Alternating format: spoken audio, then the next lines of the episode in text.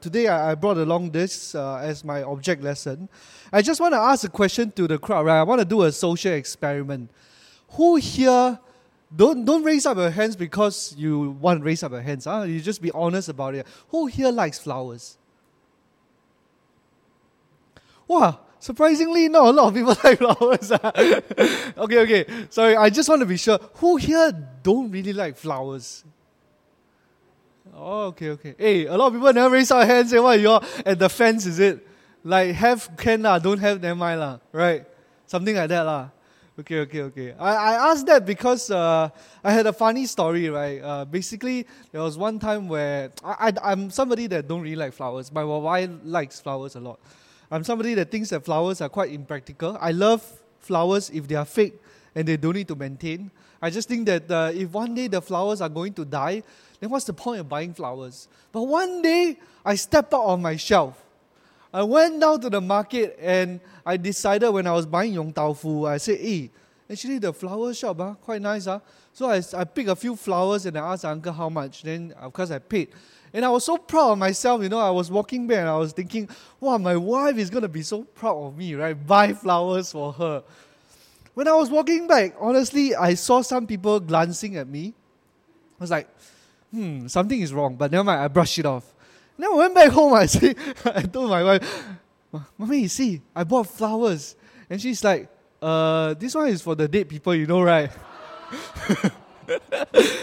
no wonder people are looking at me. I was like having a good uh, smile on my face, thinking that I've done something good. But, you know, my wife was very nice. My wife said, good try, good try. Why am I talking about flowers today? Uh, I want to entitle today's message as uh, Bloom Where You Are Planted. Everybody say, Bloom Where You Are Planted. In uh, 1 Corinthians chapter 7, there is a call from God for us to bloom where we are planted. What that means is that there are times where a plant is planted in a, a, a soil that is not that good. Maybe it's hard soil, maybe it's a soil that doesn't have a lot of sun. Uh, maybe there are circumstances in our life that may not be ideal where the plant is. And you can actually relate to the plant right now. Maybe the circumstances in your life right now might not be ideal. Perhaps sometimes we might be struggling and we might be feeling that, God, if only I can be at that place where I can serve you more effectively. If only my circumstances can change so that I can maybe serve you more effectively or I can be I can be happier in life. But I think in 1 Corinthians chapter 7, later we're going to study, is that God wants us to find contentment and fulfillment in our circumstances. God wants us to bloom where we are planted. Amen. But, you know, I'm not here to paint a rosy picture. There are times where life can be very tough. Uh, there are things that we go through or you have gone through, which is very, very tough. And a lot of the times we can say that, you know, our circumstances have made us depressed. But today we're going to talk about in 1 Corinthians chapter 7 what the Paul, Apostle Paul has done for us to, to, to study that we need to trust in the hands of the master gardener. If the master gardener puts us in a place where he thinks it's best, chances are he wants us to bloom where we are planted. Chances are he wants us to not look at our circumstances, but really look at what we can do with our circumstances. And that's what we're going to study today. Amen. First Corinthians chapter 7, 17 to 24 talks about, but as God has distributed to each one, as the Lord has called each one, so let him walk. And so I ordain in all the churches. Was anyone caught while circumcised? Let him not become uncircumcised. Was anyone caught while uncircumcised? Let him not be circumcised. Verse 19 says, Circumcision is nothing, and uncircumcision is nothing. But keeping the commandments of God is what matters. Let each one remain in the same calling in which he was called. Were you called while a slave? Do not be concerned about it. But if you are made free, rather use it. Verse 22 For he who called, he who is called in the Lord while a slave is the Lord's free man. Likewise, he who is called while he is free is Christ's slave. You were bought at a price. Do not become slaves of men. And last verse, brethren, let each one remain with God in that state in which he was called. Amen. Can we pray? Jesus, we just want to thank you, God, for the ministry of your word. Father, I pray that you will bless the word, oh God. Lord, let it go forth and not return void. Let it get planted in our hearts, oh God, Lord, and bloom forth, oh God, Lord, and bring forth seed right now, oh God. Lord, I pray that you will bless your word. Bless, oh God, Lord, us, oh God, as we receive your word. Give us eyes to see, give us ears to hear, and give us hands, oh God, Lord, to practice what you have, what you're going to teach us. In Jesus' name, and all God's people say, Amen. Amen. In verse 17, it says, But as God distributed to each one, as the Lord has called each one, so let him walk. And so I ordain in all the churches. In another translation, it says, You must accept whatever situation the Lord has put you in and continue as you were when God has first called you. This is the rule for all the churches. You see, this translation say you must accept whatever situation the Lord has put you in. You see, in Singapore, sometimes we prescribe to a certain mindset that if we are not prospering, if we are not a managerial status, if we are not bringing uh, big bucks back to our family, it means that we are not in the will of God.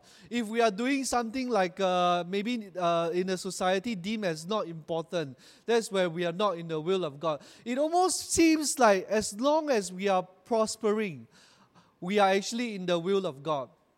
I get this a lot of times. I get this, uh, this pressure, this invisible pressure from the workplace that you have to outperform, that you have to make sure that you are there. Then, uh, then I'm in the will of God. If we were to apply this situation or this mindset to what is happening in the third world country, chances are there is nobody that is in the will of God. They are all not in the will of God our brothers and sisters from Bangladesh or from India or from Filipino that is doing all those uh, work that the society might deem that is not important. They are not in the will of God. We know that this mindset is wrong and we want to correct it. If we apply into the apostles' days, you know, in the apostles' days, I, I read uh, somewhere, uh, you know, in, in, in the internet that 11 out of the 12 apostles died for the gospel. If we were to think that uh, if uh, we are in the will of God because we are prospering, the 11 apostles are out of the will of God. They are out of the will of God because they, they died for the gospel. So, what, what I want to say is that in Singapore, or maybe in uh, countries where we are very, uh, uh, I would say God has uh, give us a lot of uh, financial freedom. Consumerism has led some people or many people to believe that something is required for us to be happy. And this kind of thinking can kind of bring forth or be carried over to other areas of our life. It can actually think that uh, uh, in order for us to be happy, I need to be this way. In order for me to truly be effective, I need to have an iPhone 13 Pro. In order for me to be truly happy in this life, I need to get married and have three children. Sometimes God puts us in circumstances because He wants us to bloom where we are planted. And there are a lot of times where we have a preconceived idea of what God needs to give to us. We are almost arguing with God and telling God, God, you need to do this A, B, and C so that I can bloom in my circumstances. Give me this. Give me this so that I can be effective. So, where does this lead us? It leads us to a greater dissatisfaction with life. Really, when I, when I think about uh, this word called if only, I, I, I sometimes find myself uh, saying this word if only I have this, if only I get this job, if only I have this house. If only I can serve in this ministry. If only I have more time. Every time when I caught myself talking about if only, you know what if only is? If only is not real. In, if only exists in a realm where it is if only. And every time when we say, if only, we are putting us in a place where it's imaginary. And we are putting us in a place where we get so caught up by the heavenlies, I would say, like, like imaginaries. And we fail to realize where are we in our circumstances. I do that sometimes as well. I'm not here to say that I'm perfect. There are times where I complain to my wife, if only I have this. But I realize that the more that I say, if only, the more that I cannot change my situation. The more that I say, I can, if only I can do this, if only I can do that, the more I'm disconnected with my current situation. A lot of times when we talk about if only, I remember about uh, uh, who's that? Joseph in the Bible. Joseph in the Bible had a lot of trials. You guys will agree with that, right? He was the favorite child. He was the child that was supposed to be blooming. In fact, the child was given a very nice robe by the father, signifying that he was on the road to bloom. He is going to be better than the rest of the children the father deemed him as more important, more lovely. I know there are times where we as parents will do that as well, but I'm not here to say what, what parenting style, but I know that Joseph had an idea of where he's supposed to be. He was planted in good soil. He was in a situation that he thought it was perfect. But we know the story. Lo and behold, he was uh, cast into a pit by his brothers. I could just imagine the thoughts that are going through Joseph at times. I could just imagine that he is sometimes tempted to say, If only my brother didn't throw me to a pit. If only my brother didn't sold me to Egypt. If only Potiphar's wife didn't complain about me and throw me into prison. If only the butler remember me if only, if only, if only. If, if only Joseph was stuck in that realm of if only, he would not be the second man to Pharaoh. And sometimes we need to be careful to be stuck in the realm of if only. I talk about uh, some of the important words. Really, this if only is also one of the most important words that you need to avoid. Because if only will, will let us not bloom where we are planted because we are caught up in another situation. That brings us to my second point. When we always talk about if only, we are caught up into secondary situations, imaginary situations that don't bring contentment. In verse 18 and 19, in 1 Corinthians chapter 7, it says, Was anyone caught while circumcised, let him not be circum- uncircumcised. Was anyone caught while uncircumcised? Let him not be circumcised. Circumcision is nothing, and uncircumcision is nothing. You see, in Paul's time, circumcision was a big deal. It was a mark for a Jew to be said that you are our chosen people. It was a mark for them to say, You are Jew, you are not. As long as you are circumcised, you receive a blessing from God. I deem you as God's people. To be applicable to today, it means that when we, the, the, the time when Jews are circumcised, they receive these blessings from God, they receive this peace. But in today's time, what I'm trying to say that if we were to apply Paul's word, or whether are we circumcised or not circumcised, it doesn't matter. It means that peace is not found what we have or we don't have, or in our earthly possessions or our positions. Paul was saying, Be satisfied with what you have. This earthly thing of circumcision won't bring you happiness whether are you circumcised or not, whether are you in a high position or a low position deemed by the society, whether are you doing a, a, a whether what is your circumstances doesn't define your happiness.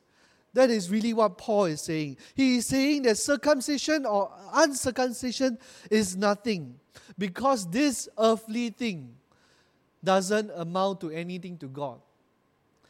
When we allow secondary situations to become our primary focus, we become an unhappy and unsatisfied person.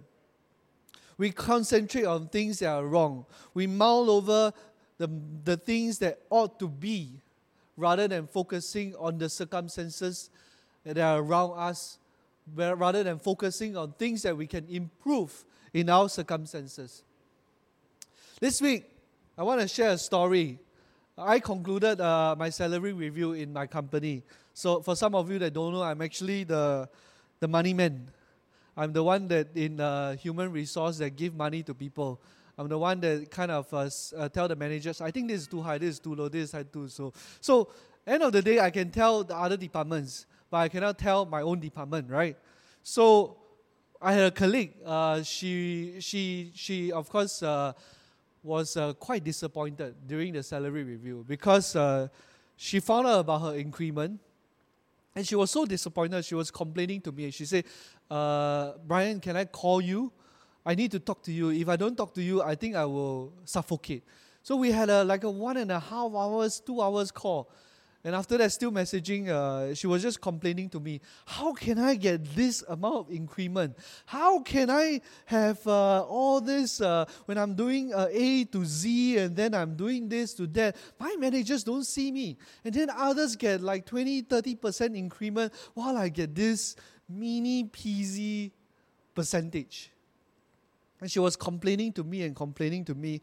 Uh, it was over a span of I think two three days actually. The first time when where uh, when she complained to me, actually after I put down the phone right, I didn't get as low as her, but I started to get affected. I was like, hey, yeah, why the person got twenty percent, thirty percent increment? And what about me? Uh?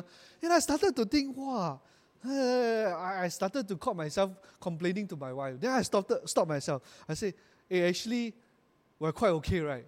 Then my wife said, Yeah, la, you're okay, wa. You don't come and complain. La. We, we got a lot of blessings from God already. I was like, Oh, yeah, yeah, sorry, sorry. But back to my, my, uh, my, my colleague. The second time she called me, she was uh, so negative. She, she said, like, I'm not going to try anymore. You know, in this new year, I'm going to let those that have 20%, 30% increment do all the job. If they ask me to do this, I say I got no time. If they ask me to do that, I say I got uh, thousand and one things to do. I'm not to do what I, what, what I want to do. And I realized that uh, sometimes when you are disappointed, and you can, uh, you can be so disappointed that, uh, that you kind of do uh, uh, so, something like a drastic measures, right? I'm not saying that to negate what she's feeling.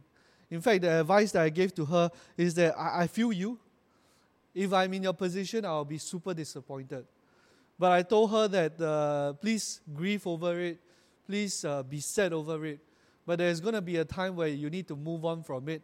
And when you move on from it, uh, look at your circumstances and make sure that uh, you, you move away from this area of uh, being depressed, being don't want to do anything to, to, to improve your situation. And she replied and she said, you know, Brian, I'm so glad I talked to you. I know what I'm thinking is wrong. And uh, thank you for giving me space to, to, to express what I'm saying. And uh, I, I, I am going to try harder when I reach a point where I, I can accept where, where my percentage is to be in my new year.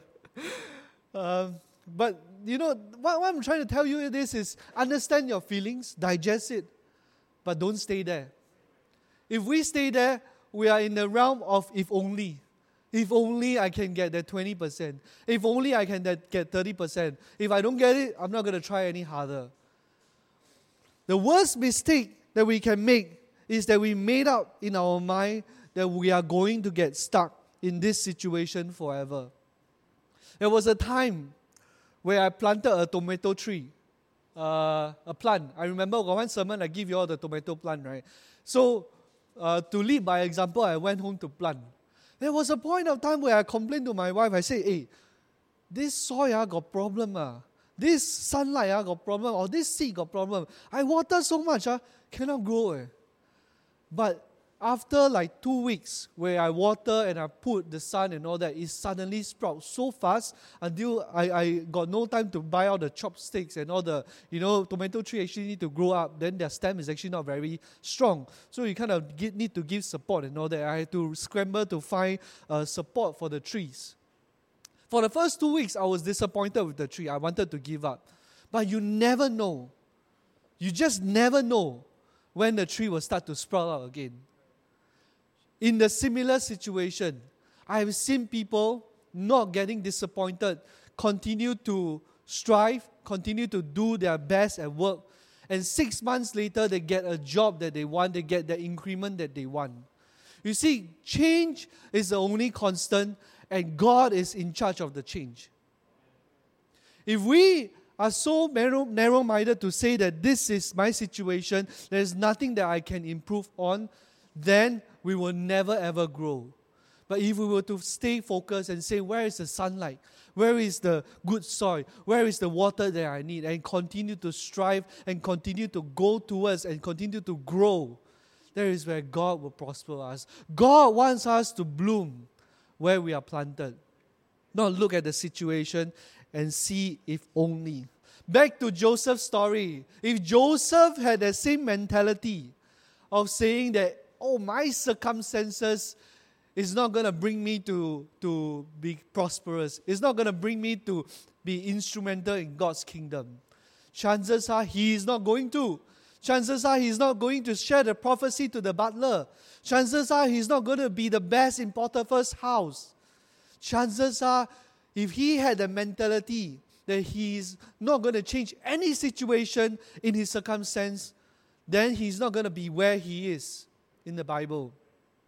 But he didn't have that mentality. He said, if this is the situation that I'm going to be in, I'm going to grow. I'm going to strive. I'm going to do my best. And that's where he became instrumental in saving the entire tribe of Israel when they migrated to Egypt because of the drought.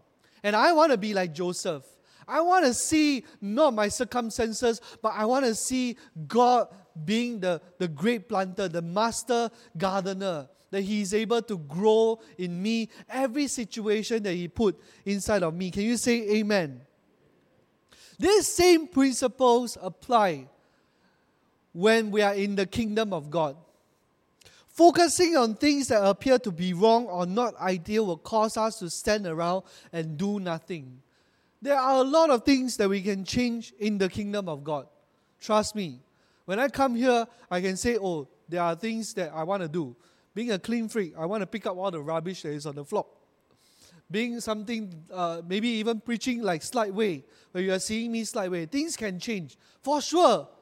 But you cannot negate the fact that you feel the presence of God just now during worship, just now when you're praying for the Ukraine. The presence of God is here every time when you reach out to. It doesn't matter what our circumstances is. I know of mothers having newborn ch- child I know that sometimes it's so hard for you to take care of children and feel the presence of God at the same time. But I know every time when you reach out, every time when you crave for the presence of God, God is going to meet you where you are. It is not the circumstances that will dictate whether you feel the presence of God or not. It is this place. This is the place where your heart will bloom. This is the place where God will grow when your heart is aligned to where God wants you to be, there is where you will grow. Amen. So stop saying that I need more time. I need more money. I need more resources. I need more people. I need more whatever. Use what you already have. Moses had what he had. He only had a rod and he defeated the entire uh, kingdom of Egypt. So, focusing on secondary situations can make us refuse to serve the Lord if we don't get the preferred position or desired circumstances.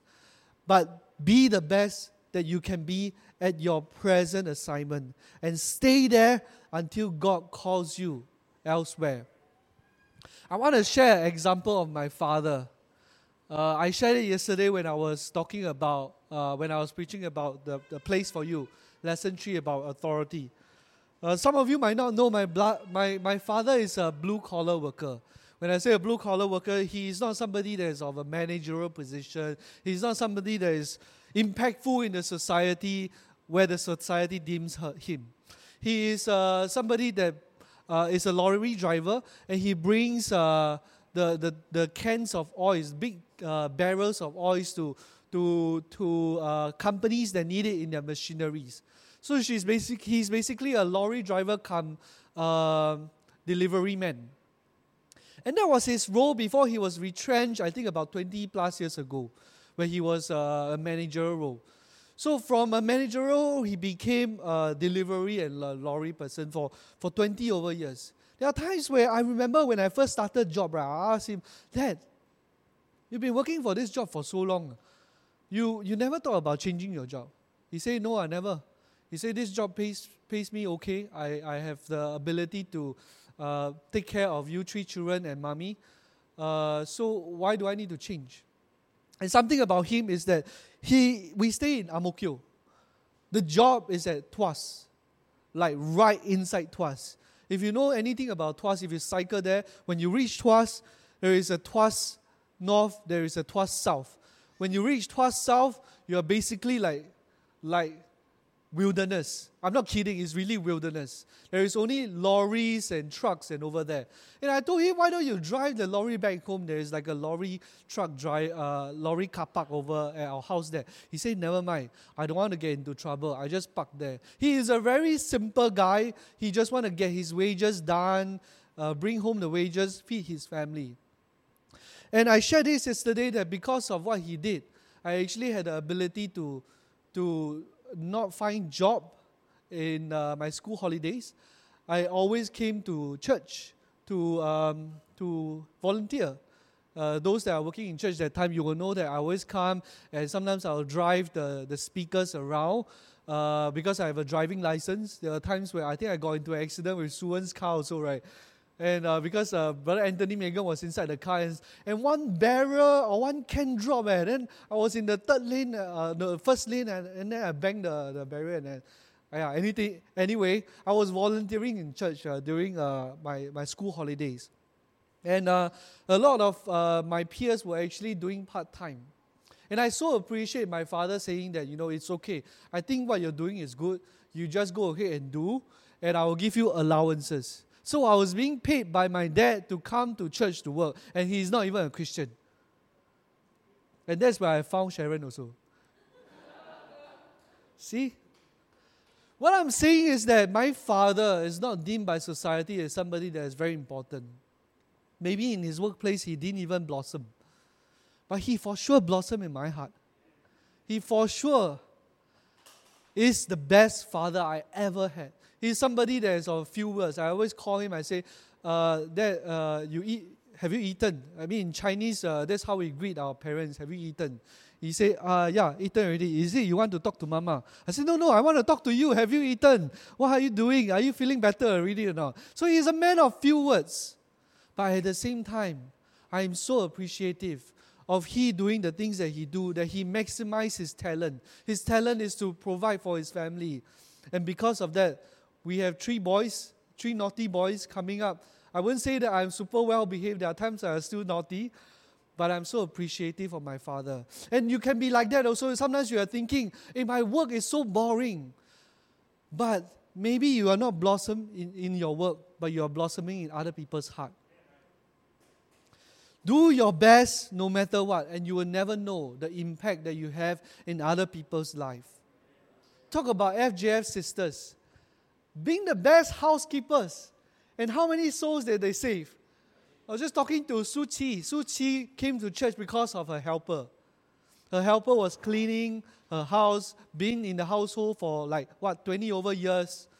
And she was sharing the gospel to Su Chi. Su Chi came to church.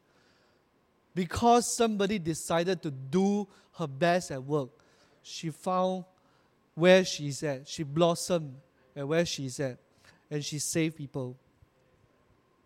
The story of the talent tells me that when you are given one talent and you multiply that talent, you will be given one more talent. If you are given two talents, you will be given two talents when you use your talent. The word is use. If you don't use it, you will be like the evil servant hiding underneath. And when the master come back, you will say, If only my circumstances change. If only my master is not the evil one. But those that focus on the talent and they use it, they know that the master is going to give them even more talents. And I'm going to use my talent. I'm going to maximize my skill sets of what has been given to me. Because when I do that, I will receive more. Point number three keeping God's command, commands brings contentment. In verse 19 to 20, it says, But keeping the commandments of God is what matters. Let each one remain the same calling in which he was called. In the New Living Translation says, the important thing is to keep God's commandments. You should continue on as you were when God called you. There is an expression that says, keep the main thing the main thing. So, what is the main thing that believers must keep as the central focus of their life? And I submit to you, it is to keep God's commandment and to live one's life pleasing to the Lord. There are so many things that we want to focus on, but if there's one thing that we want to focus on, focus on God's commandment. Because when we obey God, He will take care of the rest. I want to share with you a myth that I found in my short uh, working uh, life or 35 years of my life. The myth is that I am going to find a perfect job that I am going to enjoy 100%. That is a myth. Everybody say a myth. There is no job that you will find that you will enjoy 100%. If you find it, let me know. I will apply for it and I will join you. There is always going to be at least 20% of, I call this a boo factor, in every job that exists. Amen? Everybody agree? Confirm, ah? if you are a stay home mom, that percentage increased from 20 to 50. Nobody likes changing diapers. Nobody likes a whiny kid. Nobody likes a kid when he's crying and he's not telling you what he wants. It's like my last kid now. Yesterday, what keep crying. Eh. I said, what he want? I don't know. I feel like putting the plaster in my mind. My wife cannot take it. My wife said, you go and handle. Then I always like, oh, what happened? Liars. Oh. Then he hates it. He hates it when I do that. So what I'm saying is, uh, if you're a stay-home mom, 50%. Sometimes go to 80. Sometimes 90 lah. But there are times where I caught my wife uh, lying down on the bed, staring at my youngest child. Like he, he's the baopei, you know, he's the darling of the family. Uh, we are trying to transit my youngest child to the other side, uh, which is his original bed. There are times where he slept there because he wants to sleep with Coco and Cheche. Yeah, I'm like, wow, finally I got my bed to myself, me and my wife only on the bed. Then she's like, something is missing. I don't feel right. Can we bring Xiao back? I said, no, he's going to stay there. right? So I'm saying that there are going to be times where your job has a boo factor. But what continues, what causes us to continue is the rest of the factor that causes us to say, hey, actually, I'm not that bad. There's joy in my job. There's a, there's a salary that I take home that I can use it for, for God's kingdom. I can use it for other things. Look at the bright side. This is what I call looking for cracks. Everybody say looking for cracks. Look, looking for cracks is finding good in every situation. Because trees, in order to have sun, in order to have light, they look for the presence of light, even though where there is just one small crack. If you can show the picture of the bean sprout. This bean sprout is a powerful plant. Why I say that? Because uh, Judith was given a, a bean sprout uh, plant uh, as a science experiment during her, her birthday. And something about bean sprout, right, is that when she starts to water, there's nothing that starts. Uh, but I realized that the bean sprout gets attracted to where the light is no matter how small the light is, the bean sprout will grow. So if you put a bean sprout beside a window, the bean sprout, chances are it will grow out of the window because that's where the light is coming in from. You see, a bean sprout is very focused on where what they need to do.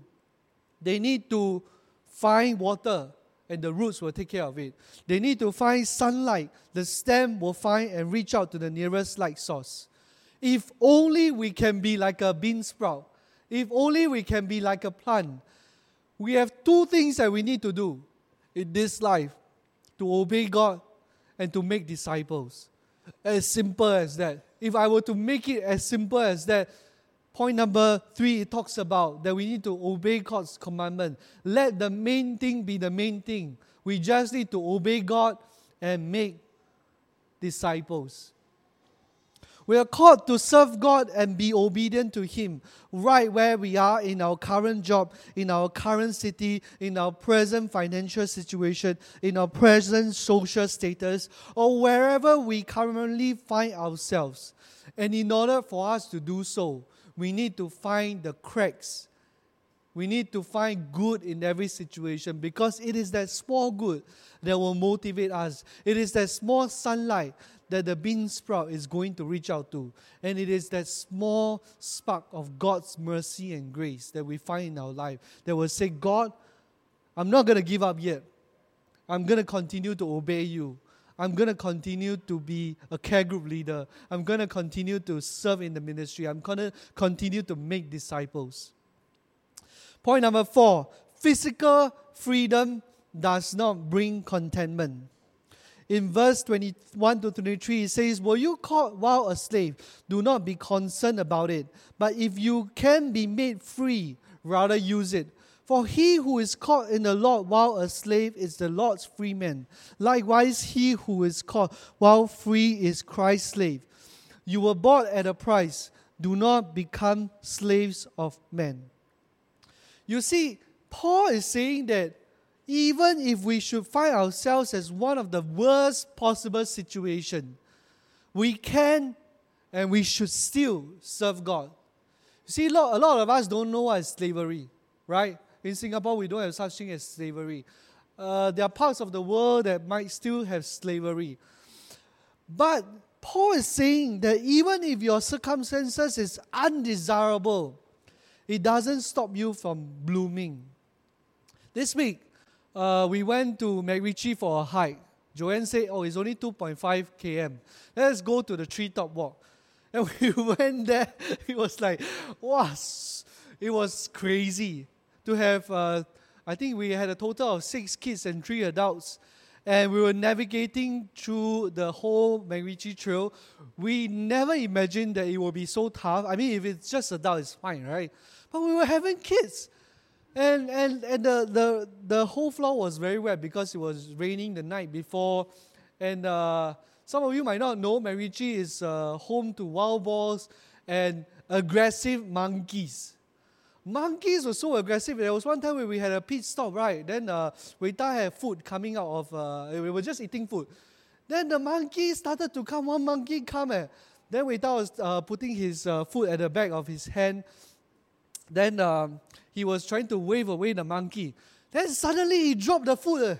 Then you know what happened? He's like panicking. He took the food and then he threw it out. Then the monkey looked at Waiter like, what are you doing? Huh? Is that food for me? Then he was the monkey was staring at him, he was staring at the monkey, don't know what to do. But it was fun. La. I mean, uh, at the end of the day, we went back home, we were like, wait, uh, Joanne, nice try. La. 2.5 click. It was more like 5 click. But in the midst of the, the, the monkeys and the, the hikes and, and uh, going through up and down the rivers and stuff like that, there are some pictures that I wanted to show you all. I took some nice photos of uh, flowers blooming. There were also um, trees that were very special. And I saw uh, wild mushrooms, like at the side of uh, the tree that was actually rotten and I took photos of it. My photography skill quite good, huh? right? Yeah, see what you can do with iPhone 13 Pro, right? Max. Um, so here are some of the extraordinary flowers that are in the harshest condition, I would say. The conditions are not as good as if you plant it in your house. You cannot water it every time.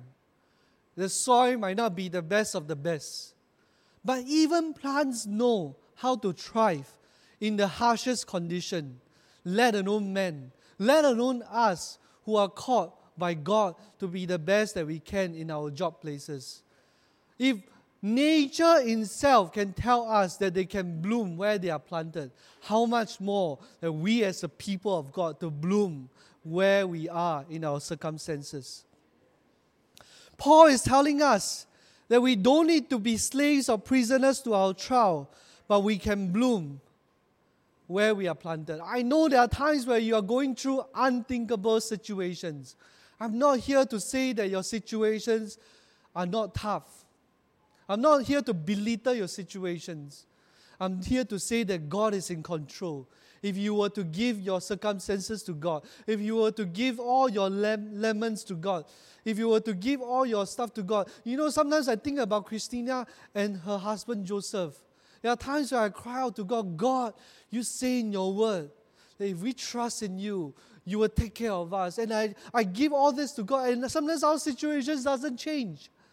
But so does the plants, the mushrooms that we see. There are times where we are in the harshest conditions, but I want to look for the crack. I want to look for the sunlight. I want to see the good in the bad. And I want to bloom where God wants me to be planted. I want to share with you a, lit- a story that there was a little girl that was walking in the garden and he, she noticed a very pretty flower in a midst of a very uh, dirty soil. And what she did was she plucked out the flower and she went home and she washed the roots. And when she went to plant the flower in nice soil again. One week later, the flower died, and the gardener came to the little girl and said, Have you seen my flower? The little girl said, Yes, I brought it home because it was in a place where it was undesirable. I just thought that it's not pretty for the flower to be there. But the gardener said, I put it there because that was the best soil, even though the soil might not look nice. It was the best place for the flower to grow.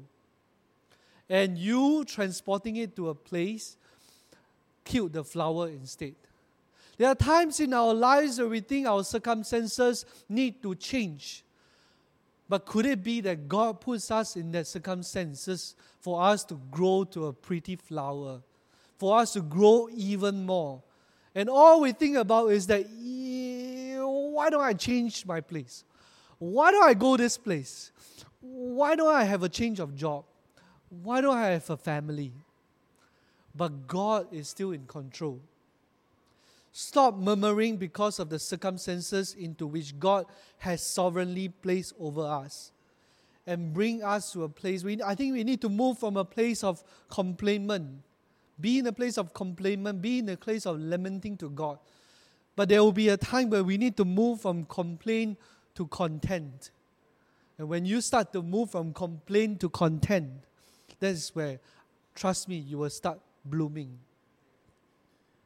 We may be in the middle of some pretty ugly circumstances, but remember, however, that all those bad things are, it is the dirt that becomes the fertile soil in which God wants us to grow and blossom. The last point for today bloom where you are planted. In verse 24, it says, Brethren, let each one remain with God in that state in which he was caught. In the New Living Translation says, So dear brothers and sisters, whatever situation you were in when you become a believer, stay there in your new relationship with God. Paul left us one last reminder to bloom where we are planted. And he emphasized that the Lord called us to the place where we currently find ourselves. You see, God didn't cause the trials that we are going through, but He allows it to happen either as a test or as a result of our sin. Back to the, the, the story of my holidays where I went to Gardens by the Bay. You see, God had a grand picture, right? Uh, he knows that I'm supposed to preach this week about plants and flowers. Then he brought me to MacRitchie and he brought me to Gardens by the Bay this week. I went to Gardens by the Bay and I saw olive trees. And olive trees, if unkept, you know what olive trees will be? It will be like a very messy bush. Very, very messy. And it's very hard to pluck the olive trees, uh, the, the fruits, if it is left very messy. So, what the farmers actually need to do is to prune it very regularly. Prune it in a way that they can actually use this shaft to gently brush the branch and all the olive uh, fruit will come detached from the tree branch. Sometimes we don't like pruning. But trust me, right now in Israel, in Jerusalem, where there are olive trees, farmers are pruning the trees because it makes it so easy for them to take out the fruit. There could be times where God is pruning you and you'll be thinking, God, why is this so painful here? Why is it so painful there? Why? Because it is easy for people to access your fruits. It is easy for God to come and say, Hey, you are hungry. This person has fruits. Let him feed you. You will never know the pruning that you have in your life. God can use it to turn around and impact somebody that is going through the same situation. Don't let your trial go to waste. Don't pray that God remove me in my trial. Perhaps you need to pray, God, what do you want me to do in my situation so that I can benefit somebody, so that I can bless somebody? We need to move from complaint to content. And when you move from content, you will move to a place that you will become a blessing to others. Complain to content and to be blessing. Let's stand. I'm done.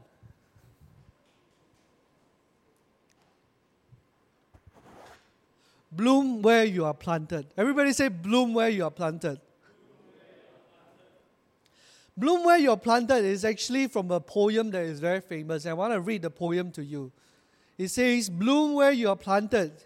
It is what the Lord says too. When He transplant His children dear, and they are forced to start anew. Bloom where you are planted, though it may be dark or bright. Some blossoms give their fragrance best in the darkest hours of night. Bloom where you're planted. Be strong, not be afraid. The trees may grow and the sun may beat and your spirit droop and fade. Bloom where you're planted. You will withstand the strain God's lives within will guarantee that his plans will remain. Sharing with you a last story of today. It is called A Tale of Two Oak Trees. Uh, you can show the picture. Yeah, actually, this is a picture of an oak tree. And I want to tell you a story of two oak trees. One oak tree was planted at the left side of the fence, the other oak tree was planted at the right side of the fence. The left side of the fence, the oak tree started to grow. And they were having the same soil and the same sunlight. But the other side of the fence, the oak tree started to look at the other side of the fence and saw the oak tree growing. And he said to himself, Perhaps it is because the soil at the other side is better and the sunlight at the other side is better. I shall grow my tree branches to the other side. So the oak tree started to grow closer to the other oak tree. But the other oak tree started to continue to grow. And he said, I want to stay focused. I want to grow tall. My sun is up. My soil is below me. There are waters. And the, grow, the, the, the oak tree started to grow tall and, and stout. The other oak tree started to see, wow, the oak tree grows so big already. It must be that the circumstances over there is better. Let me stretch even more to go to that side. The sunlight is better. The sun is better. The, the ground is better. The water streams are there. And he grew more and he started to stretch even more. And lo and behold, one day, the oak tree that grew sideways died because he was spending so much effort trying to grow sideways that he failed to realize that the sun is up and his soil is below him. Today, I want to be that oak tree that focuses on God and the people that is around me.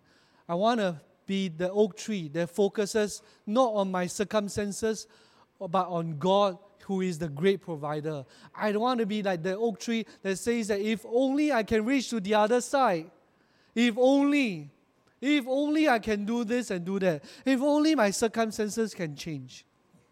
If you today want to be that oak tree that grows taller and grow higher and trust in God because He is the one that puts you in the circumstances, why don't you just begin to raise up your hands and begin to give God every of your circumstances? Tell Him everything that you you dislike about, that you, you didn't think that your circumstances is, is okay, it's okay to give it to Him because He understands it. And why don't you begin to give God all of this and begin to tell Him, God, my circumstances is not looking good. But Lord, you are that great master. You are that great gardener.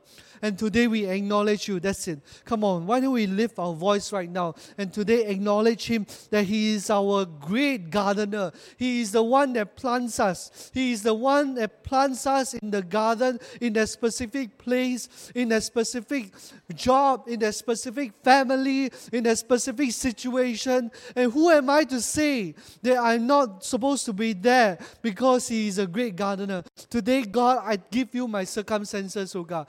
God, God, I give you my expectation, oh God. God, I give you, oh God, Lord, my expectation.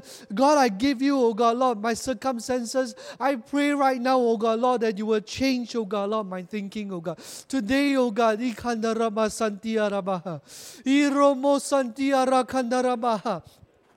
Lord, I acknowledge that you are my great gardener, oh God. Lord, you plant me, oh God, Lord, in this place, oh God, so that I can bloom, oh God. You plant me in this place, oh God, Lord, not because you want me to die, but Lord, you want me to bloom, oh God, in this perfect place, oh God, Lord, that my mind cannot comprehend, oh God. Maybe my mind thinks that I'm not in a perfect place, but Lord, you know it best, oh God. You are Alpha, you are Omega, you are first, you are last. You see the end from the beginning, oh God. You know the end before I came to the end, oh God. You are that great God that knows everything that is going to happen in my life, oh God.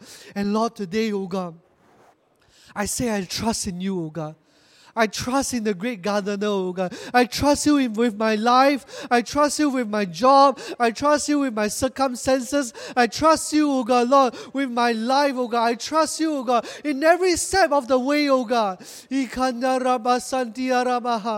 the name of Jesus, oh God. Lord, I trust you, oh God. I trust you as my great gardener. I trust you as my great shepherd, oh God. The shepherd, oh God, that leads me to still waters, oh God. The shepherd, oh God, Lord God, that gives me everything, oh God, so that I will not want, oh God. The shepherd, oh God, that loves me, oh God. The shepherd, oh God, Lord, that brings me, oh God, to still waters, that brings me joy, oh God, that, that, that is able to prepare, oh God, a table, oh God, in front of my enemies, oh God. Jesus.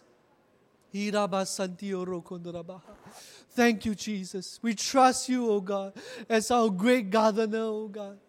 Come on, in your own ways. Why don't you just begin to settle with God right now? As the music plays at, at the soft side, why don't you just begin to pray in your own way and tell God, God, I'm going to settle in my heart that the circumstances will not dictate me, but God, you are the great gardener. Ikandaraba santioro kondoraba shantiarabaha. Irama santioro kondoraba santiarabaha. Lord, we love you, oh God. Today we acknowledge you, oh God. We acknowledge that our circumstances will not make us, oh God, but it is you, oh God. Ikandaraba santioro kondoraba shantiaraba santiaraba. Ikandarama santi oro kondoroba santi arama shanti oro kondoroba. Irama santi oro kondoroba shanti arama santi arama. Irama shanti oro kondoroba santi arakandarama. Iromo santi oro kondoroba shanti arama. Jesus, we look to you right now, O God. We look to you, O God, Lord, as the author and the finisher of our faith, O God. We look to you, O God, Lord, as the God who sees the beginning from the end, O God. Lord, you see us, O God.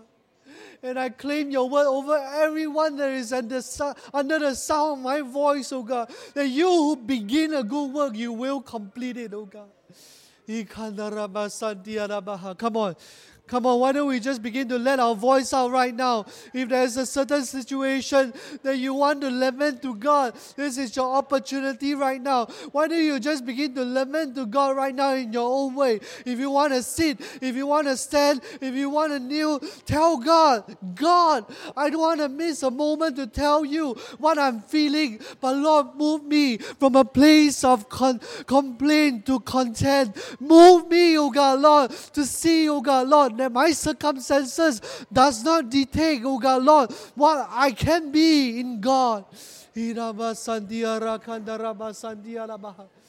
Yes, yes, yes, yes.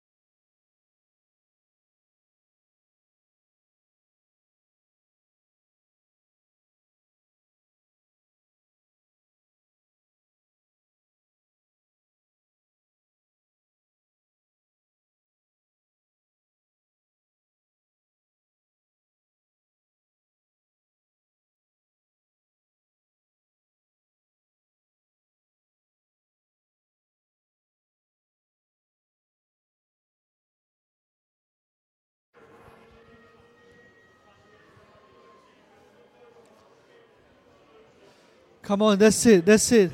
I feel some of you are moving from a place of complaint to content right now. Come on, why don't you just let your voice out and begin to give gratitude to God right now? I know that you are thankful for God in your life. Come on, why don't you just begin to lift your voice up and begin to give Him praise, begin to give to give Him honor, give Him to give Him praise right now. Oh Lord, you're so good, oh God.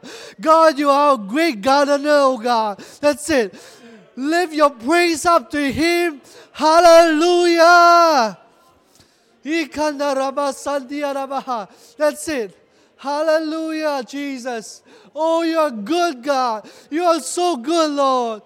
Despite our circumstances, Lord, I see you in the midst of my trial, oh God. I see you in the midst of the fire, oh God. Hallelujah. There is a fourth person in the midst of the fire, and you are here with me, God. Hallelujah. Hallelujah, hallelujah. Come on, let's give God praise all over this place and let's thank Him. Hallelujah. Hallelujah. Isn't God good? How many are thankful for the ministry of God's word? Amen. I'm just a messenger, but He is the great gardener. He is the great shepherd. Amen. Why don't you turn to someone and say, I'm so glad that I can blossom where I'm planted.